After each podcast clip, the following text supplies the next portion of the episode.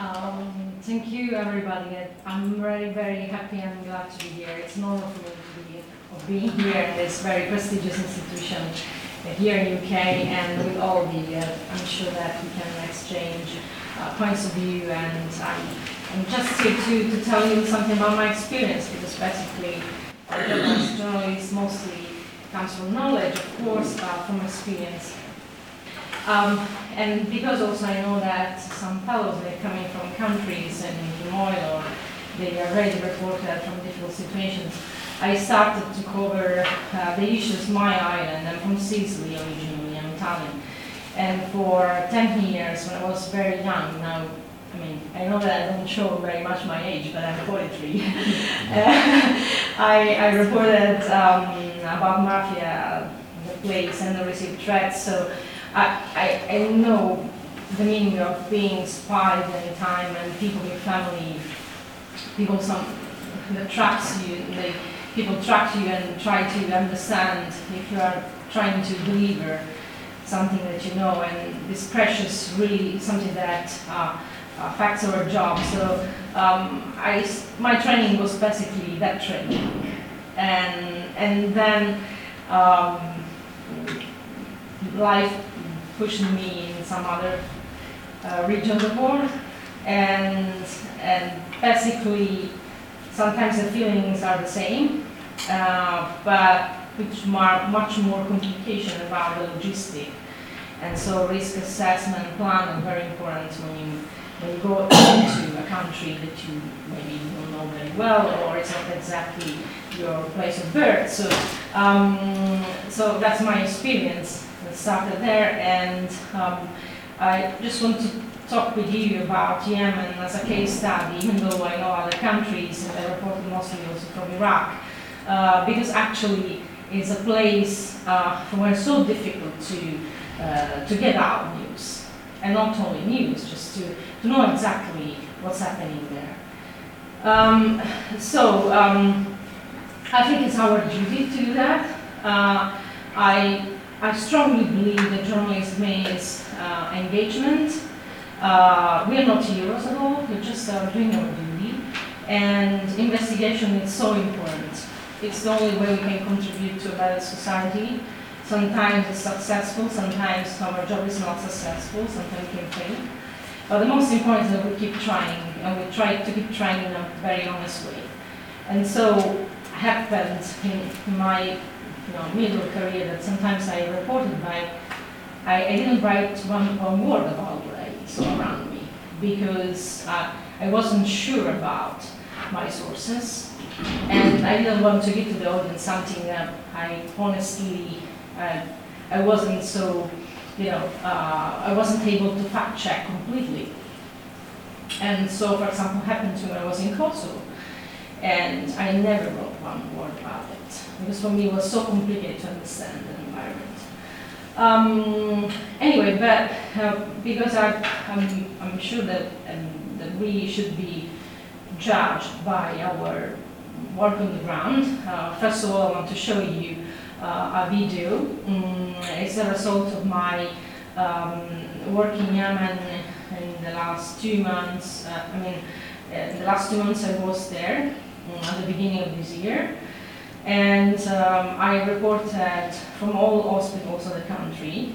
Then I will tell you how I get into and uh, how I got out, because that's the question.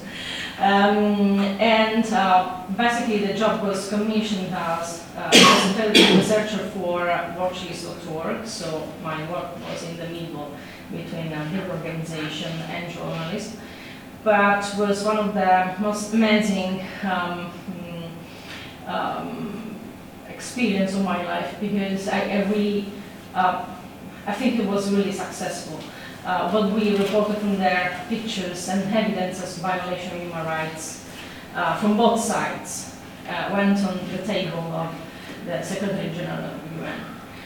Uh, of course, what comes after from UN is another story, but I'm sure that I did my uh, my job, and um, and and also was really important because Yemenis are really starving to death. And this is something unacceptable uh, around this century we threw the, you know, the food in the garbage. It's really crazy to see a, a boy is dying in front of you while you are filming just because he can't eat. Um, so um, I will show you this video and then I will go ahead in practical um, insight. Okay. This video just shows, um, uh, I think that only the 20% I saw in my journey. And um, also um, uh, because uh, it's a video for an NGO has um, strict rules about uh, picturing children and about showing graphic pictures. We decide to um, to blur the, um, the child.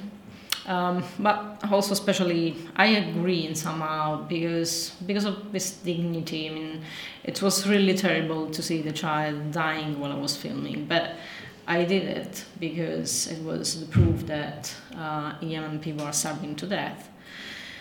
So, um, uh, going out from any kind of impact, emotional impact that all this uh, can have um, on us. Uh, conflict, insecurity, and humanitarian crisis actually are um, three um, uh, three points. So uh, there are the destroying Yemen, which is a country that already has a lot of problems. Um, and uh, uh, at the beginning, I just want to tell you something about Yemen, um, using Yemen as a case study for us, and then going into uh, practical, uh, practical tools. Um, what's the scenario? The scenario in Yemen.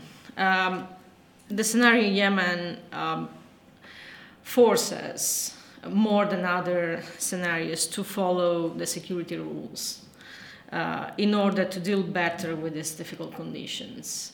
Uh, but sounds a little bit um, uh, strange also because uh, the problem is that we can't enter into Yemen.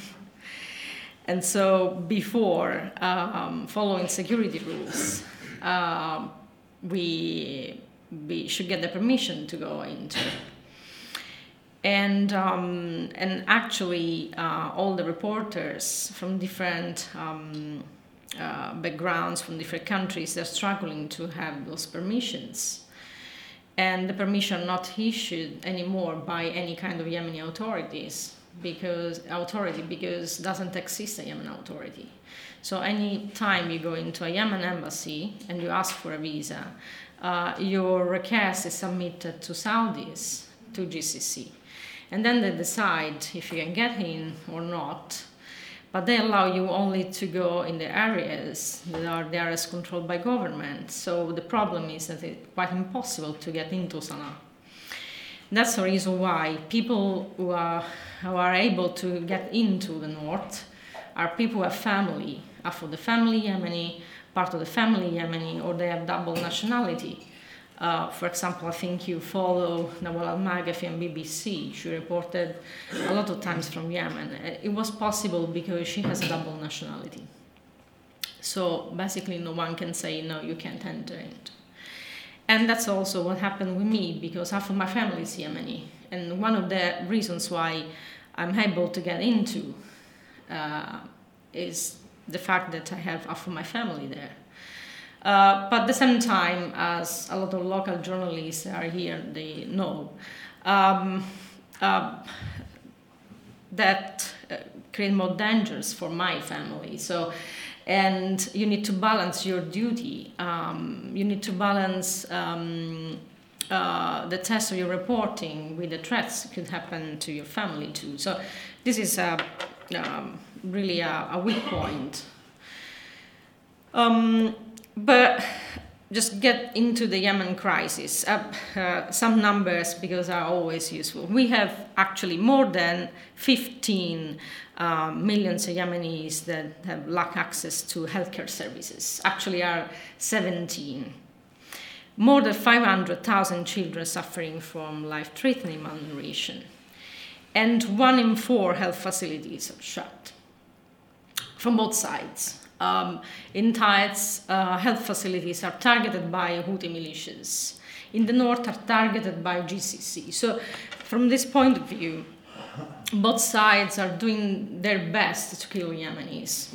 Doesn't matter if the um, the, the threats come from into the country or they're coming from uh, you know from, from airplanes or bombs.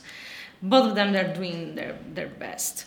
And that's the result. We talk about humanitarian crisis in Yemen, but this is only the result of a political political uh, status that nobody uh, is able to solve and nobody wants to solve at the international level, at the local level, at the regional level.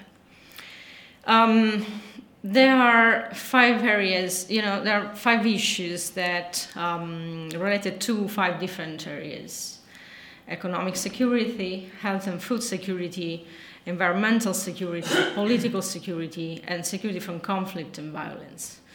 I will go into each one of them just to give you an overview. First of all, Yemen is the poorest country in the Arab world. And it means a lot and is the poorest country in the Arab world and is the poorest um, in all the Arabian Peninsula, which is very rich, as you know.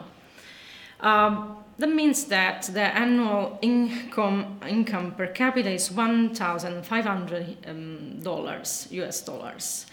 Uh, with this income, a family of 20 people, um, 20 person, they, they live and they don't starve to death.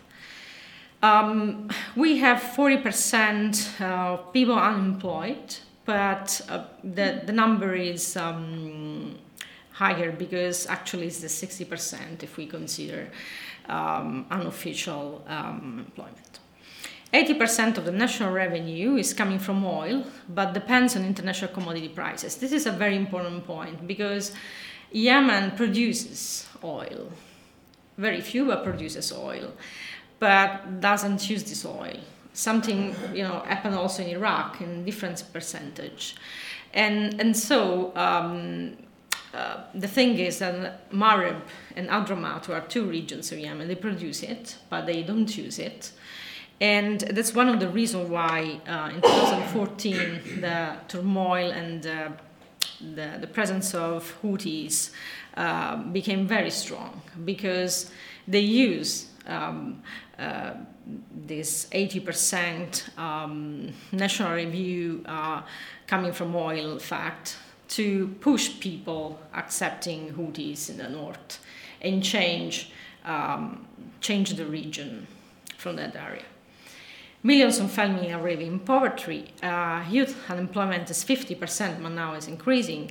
And 300,000 Yemenis per year until you know, until 2014 crossed the borders to Saudi Arabia. It's important because we have a lot of Yemenis that are living in Saudi Arabia and they send money to the families to Yemen. And until now, they went into and get out of, of Yemen using another border, the border of Seyun, so not the border of Arad, which is the border closer to the north.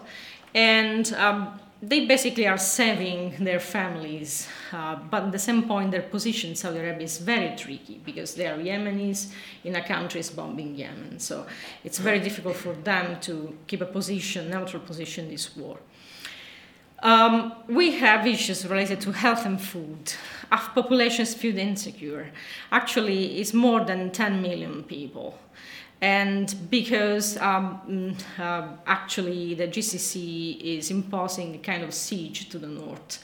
So it's not possible to have access to the north of the country at all. The ports of the north Hodeidah and another port are closed.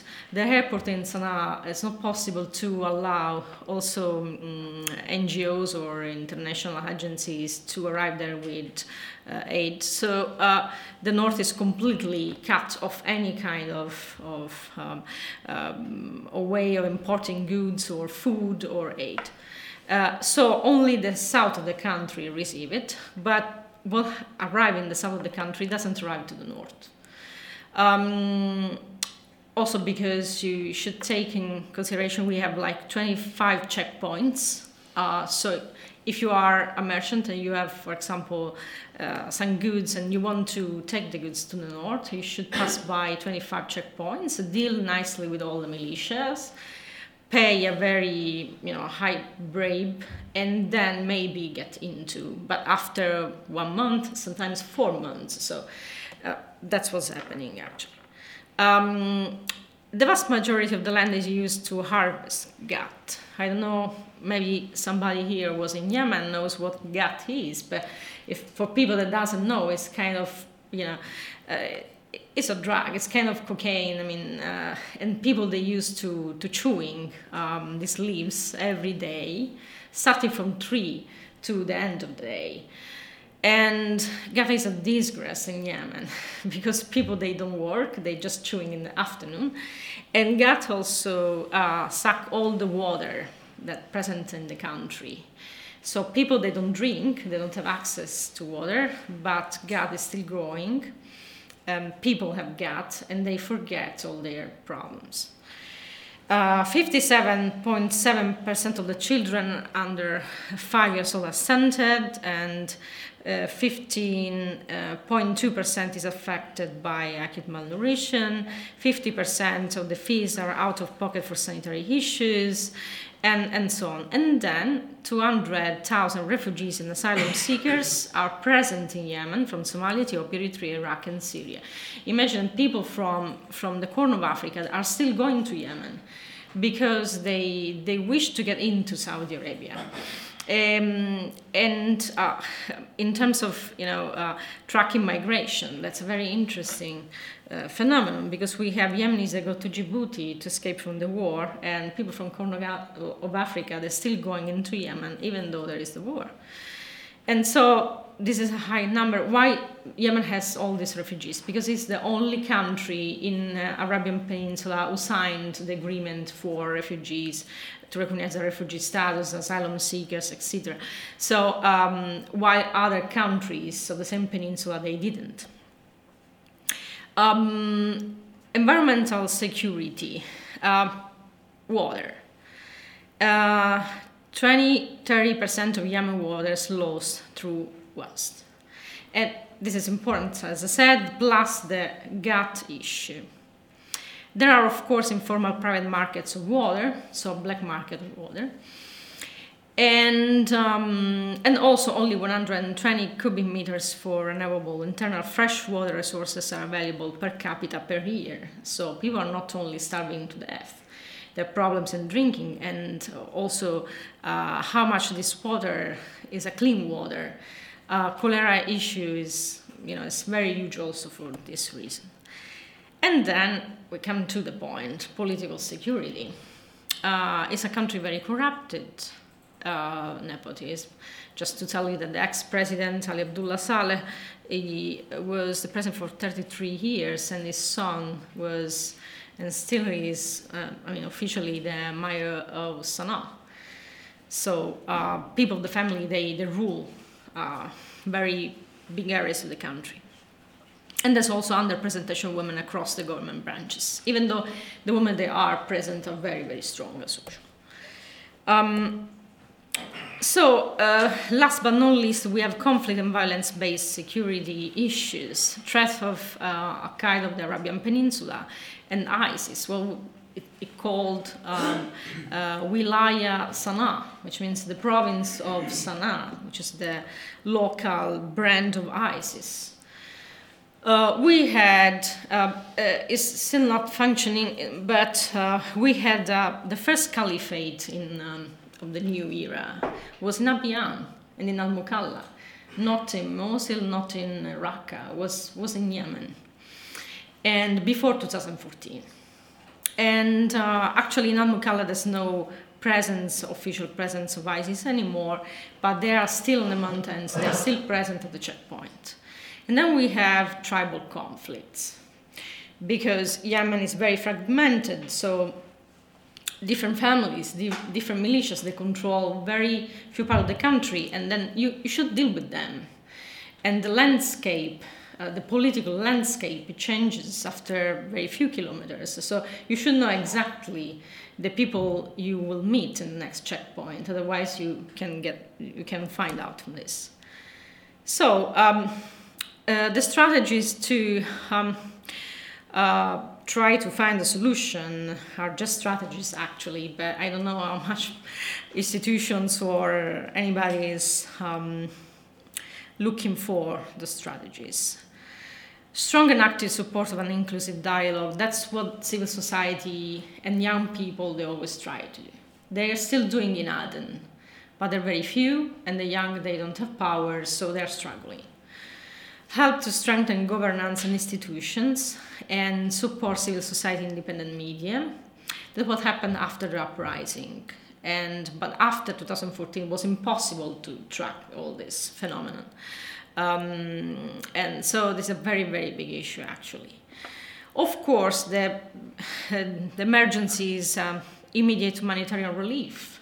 That's what we feel as an emergency, but this emergency is coming from solving political issues. So, uh, economic reform for long-term progress and improved security to combat AQAP and ISIS. Actually, uh, Emirates troops um, they are filled with um, some American units uh, are boots on the ground, and they're trying to protect uh, the areas of the, the south, but at the same time they are working for their own interests, and that's something that the Yemenis they don't like at all.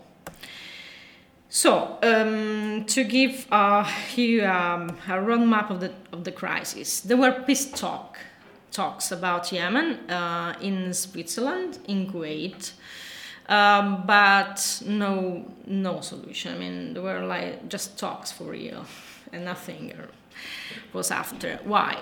Uh, recently, I met in Lebanon some people participated to the talks, and some other people were coming from Yemen, and they criticized very much the talks in Switzerland and in Kuwait, and they said.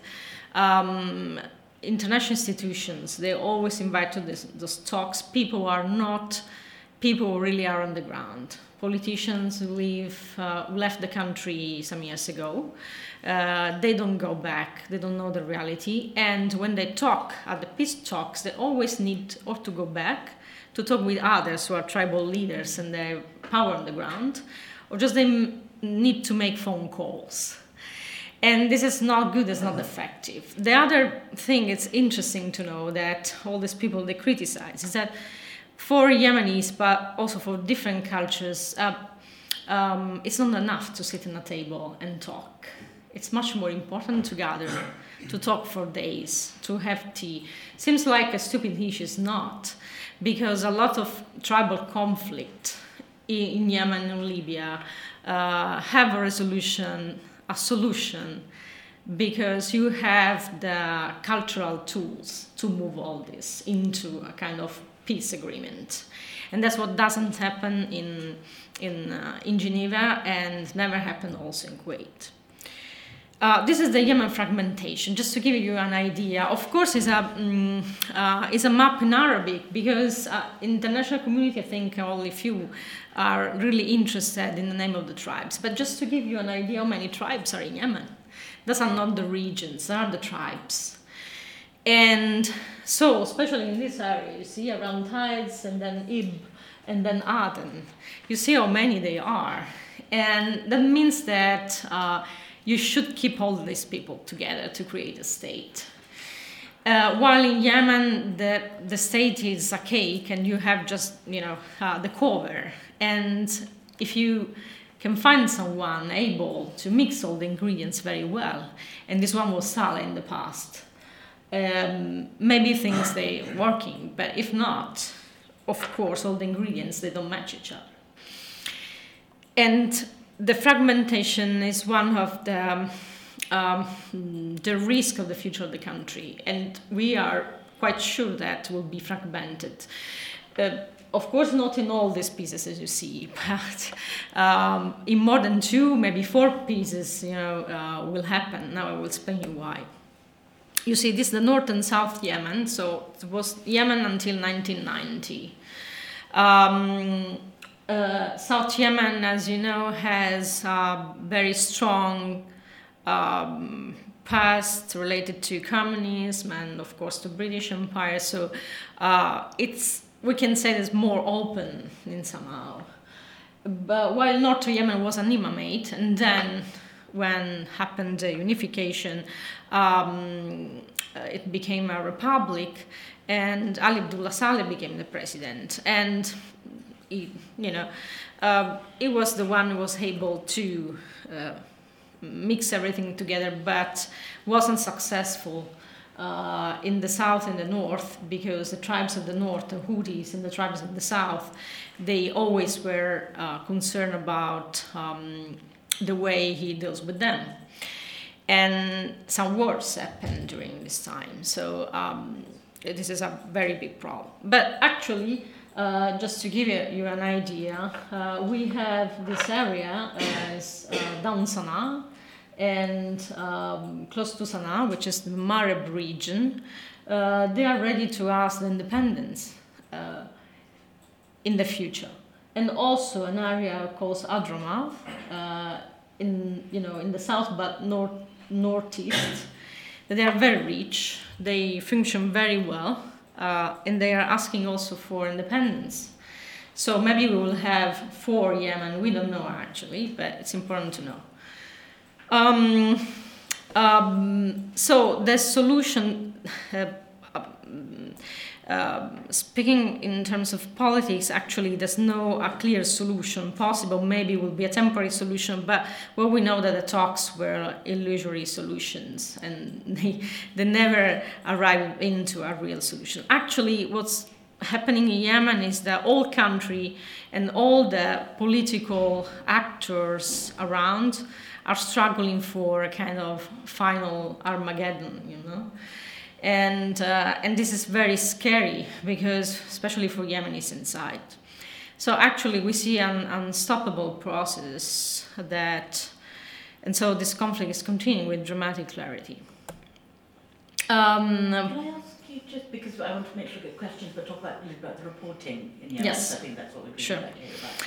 Um, so, um, border issues are very important issues. Um, for people who follow this news, they know that Saudis have blocked uh, port and airport because they know that the isolation of the country uh, will could be used as a war tool, as a gun. And so that's what's happening actually. And those, just to go very quickly, are some of the um, political actors inside Yemen. Um, the local perspective in this conflict is very important. We always talk about uh, uh, regional interests, but the local interests are, um, are the key to understand uh, this country and also to find out uh, and find a solution. So, um, and I go into uh, you know the, the way of reporting in Yemen. Um, first of all, border issues, uh, how it's possible to get into. Uh, my last time I crossed the Oman border, uh, going into Al Ghaydah, you see the, the first city you see there, very close to Oman.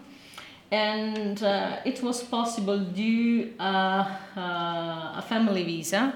So, just to be honest and clear, my last time in Yemen, I didn't enter with a press, a visa for the press. Otherwise, it was impossible to report. And, and so the problem is that you can go you can go to Sana'a without a flight, or uh, you can go you can go to Aden, but you need always to take a bus or a car to go to the north.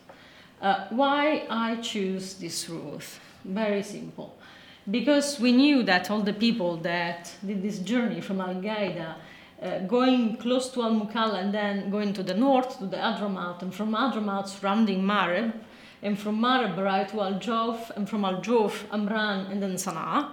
Why they surrounded Marib? Because in Marib there were a, a lot of clashes when we entered into.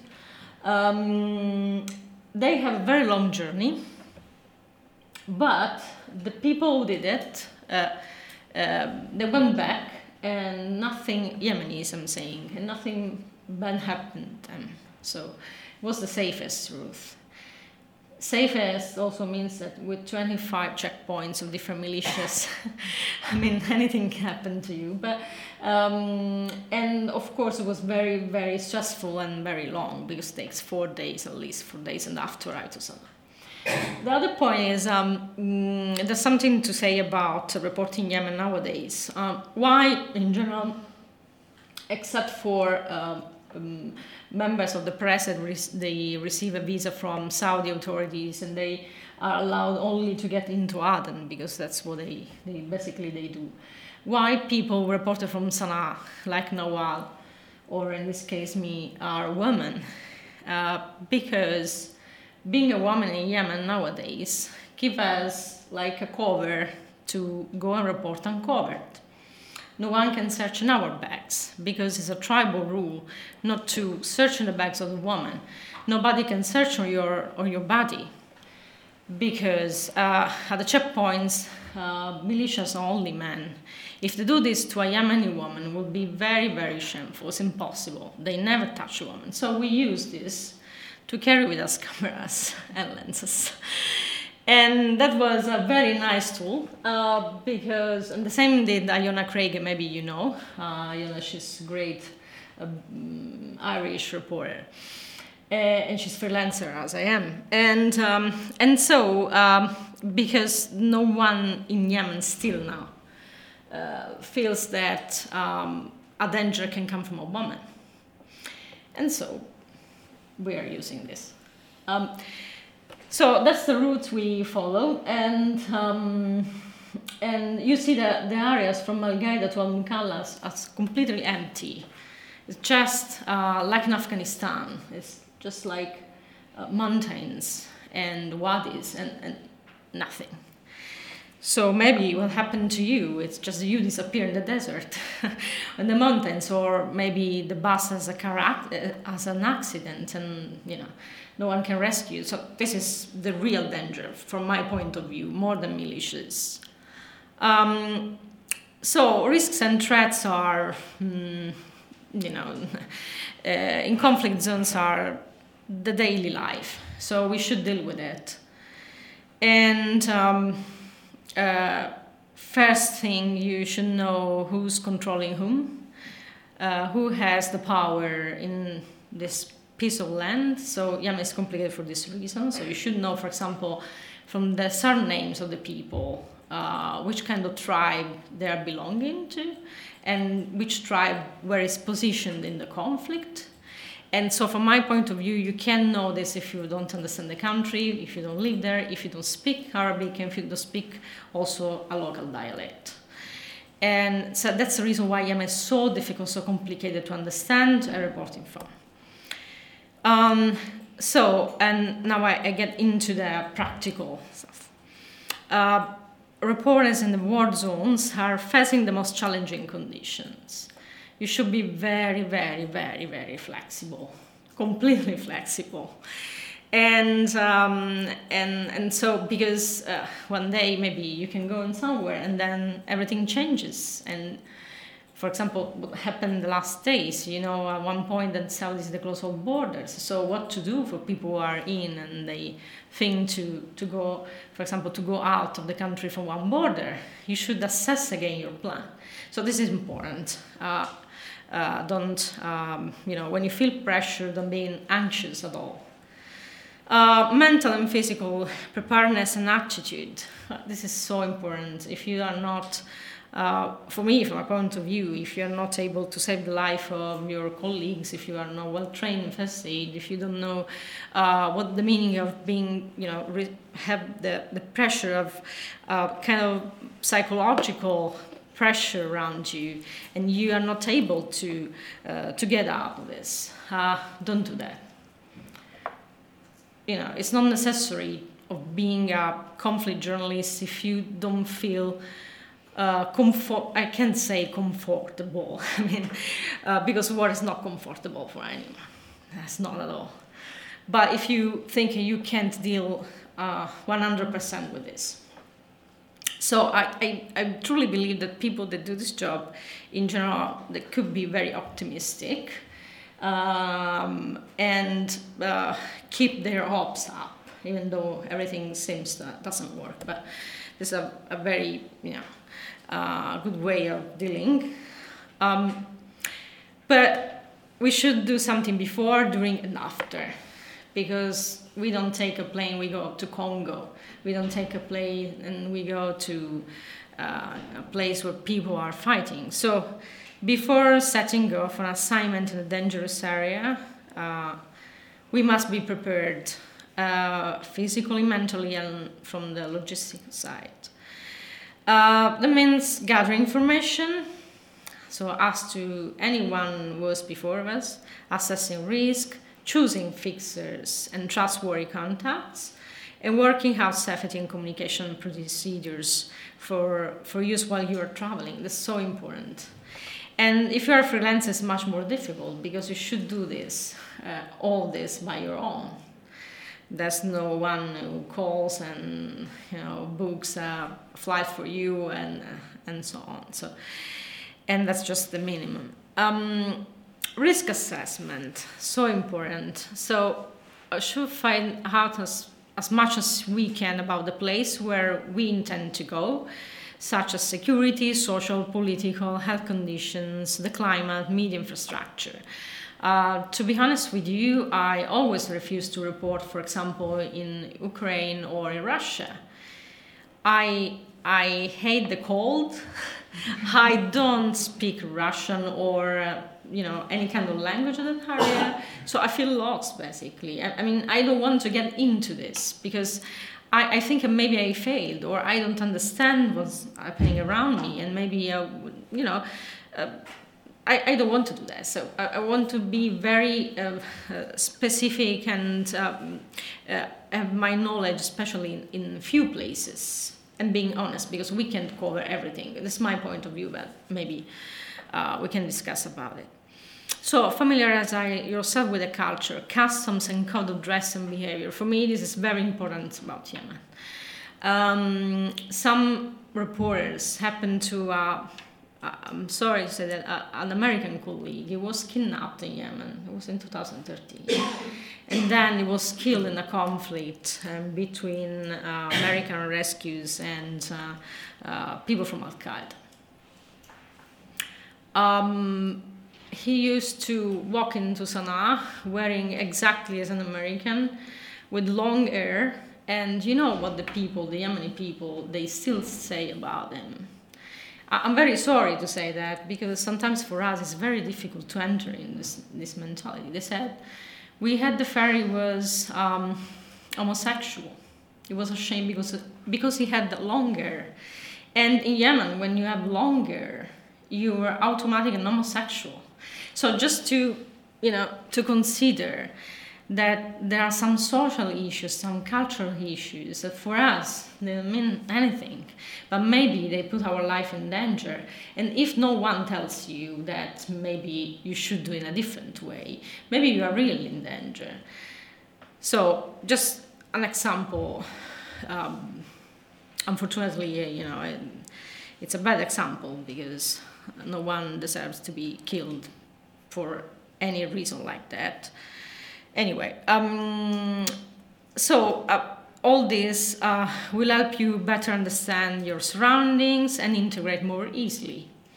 For example, Yemen, I never um, wear a niqab, but uh, when I reported about kids uh, trafficking of uh, kids through the borders between Saudi Arabia and Yemen, I wear niqab because I didn't want the people see my face also I can use this as a as a protection for myself. When I get into Yemen now, I use niqab.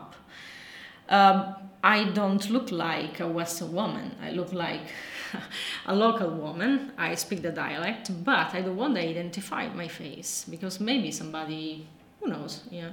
So, for example, this is important. And why I wear niqab now? Because starting from the war, all the women are wearing niqab because they have the fear that somebody can do something against them, for example, in the streets, especially the young woman, and they don't want to be identified as the wife of this one who is with Houthis and with the other one who is with government. So I do the same, and uh, even though it's difficult to to show with the camera with the niqab, but I do it. I don't like it, but I do it. Um, so, um, what to do? Um, uh, well, there's a lot to do when you report from from this kind of zones. Gather information, first thing. So talk with local news organization, talk with colleagues who are already there or have recently returned. So being cooperative as a journalist with other journalists is a way also to save the life of colleagues. So we don't need to be selfish. Uh, we need to cooperate to do the better. Um, there are also journalist discussion groups on social media for ex- exchanging advices, such as Vulture Club on Facebook. Uh, I'm one of the admin of Yamal Logistic Group on Facebook, which is a secret group, and uh, we exchange information, how to get in, how to get out, what happened, etc. Um, well, the third point is, um, well, sometimes it's interesting or maybe useful to talk with diplomats or representatives for United Nations or NGO working in the area. About Yemen, I can tell you that it's not at all.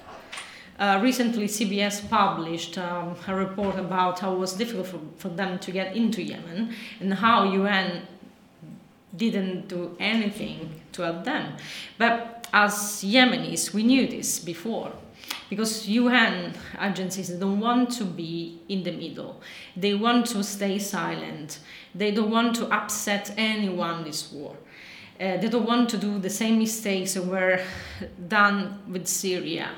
So, as journalists, don't take for granted that uh, United Nations may will help you. Um, of course, researchers, humanitarian workers, military personnel, we, you know, uh, familiar with the area, should ask, uh, gather information by them, and more experienced journalists, of course, that they know well the country. Bureaucracy, uh, it's crazy stuff, always have permits and accreditation that we need for entering the country or region. It's a tedious and time consuming stuff, but we need to get into this, go through this. Uh, because it's worse when we arrive in, the, in, a country and we find uh, ourselves stopped at checkpoint is not nice. For example, actually, there are some colleagues that are covering uh, Rohingya crisis in Myanmar, and some of them they're entering with touristic visa and it's not good because the authorities they are um, issuing um, press visa for one week. And so if you use the tourist visa actually you really get into into troubles. But the beginning of the crisis was possible to do that and stay there for longer. So we should monitor all this um, to try to understand what to do. Um, assess the risk carefully. Um, ask ourselves these questions do I know enough about the place where I'm going? Uh, and the second question is very important: Is the subject sufficiently newsworthy to justify the risks I'm taking? Uh, I should go get into and then don't tell anyone what I'm doing. What I mean, what's the deal? Um, uh, what are the potential risks? Um, have worked out a procedure to stay in contact with my news desk and my family. That's the reason why it's so important also to be very, very well skilled about encryptions, emails, and this part of the job is so important. It's not a secondary um, tool. Uh, and also, do I really want to go? I'm physically okay. For example, you should take a flight tomorrow and then, uh, I don't know, you have flu or something worse. You have, I don't know, broncho and you, you go there? No. I mean, it's better. Otherwise, you are in front line dying, and no one can help you, or you disturb your your uh, your colleagues. They they should care of you. So. Uh, this is very important. Should we be honest with ourselves? Know your limitations. Um, just to tell you, I'm I'm a good, yeah, I'm good in carrying stuff, but not good in jumping for example. I, am not very, you know, um, trained person from the side. So, for example, when I went to Mosul, I, I, didn't go into the houses where everything was broken, and because I didn't want to fail like stupid and then being rescued by someone. So you should be very, very honest with yourself. Well, I'm, you know, I, am good to do this. I, I don't should go through something that I'm not able to do. And so listen to your instinct and not force yourself to go. If there are colleagues are going, they want to go, and you feel it's not good, don't go. Because some of them, they were killed because of this reason. Um, it happened, for example, in Libya to a couple of our colleagues. So uh, before leaving, make sure you have all the vaccination. Uh, actually, to get into Yemen, you need to have a cholera vaccination because otherwise you keep cholera there. uh, or um, you know, I'm, I don't want to, to do the list, but um, assess the risk of the assignment and also ensure your family is safe throughout, um, is forewarned about your movements. Laura, speak up because we'd like some questions. Yeah, well, yeah, sure, so- sure. so. I think we can go because I mean everyone here Yeah. has friendly experience. I don't think you need to go through the checklist. So I'd- I'd like really like some to discuss some of the Sure, sure. made, 'cause I think that's very Okay, so um, well, if you want, um, eventually I'm, I'm ready for the questions. yeah, but- we do the questions? There's some things I just really want to Sure, sure, about before we sure. Um, and so equipment and logistic is really, really important if you want in your bag, vehicle, just in case, first aid, trauma kit. And uh, you should anticipate risks if you want. Uh, you have guidelines for moving around. And at the end, you have checkpoints, and you are now my checkpoint. So Yeah. please, question Thank you. And if it's okay with you, I'll take your slides pass them Sure, sure, really sure. Uh, I have also a bibliography, so you can get into Great. this. Brilliant. Thank you. You're welcome. Very, very interesting.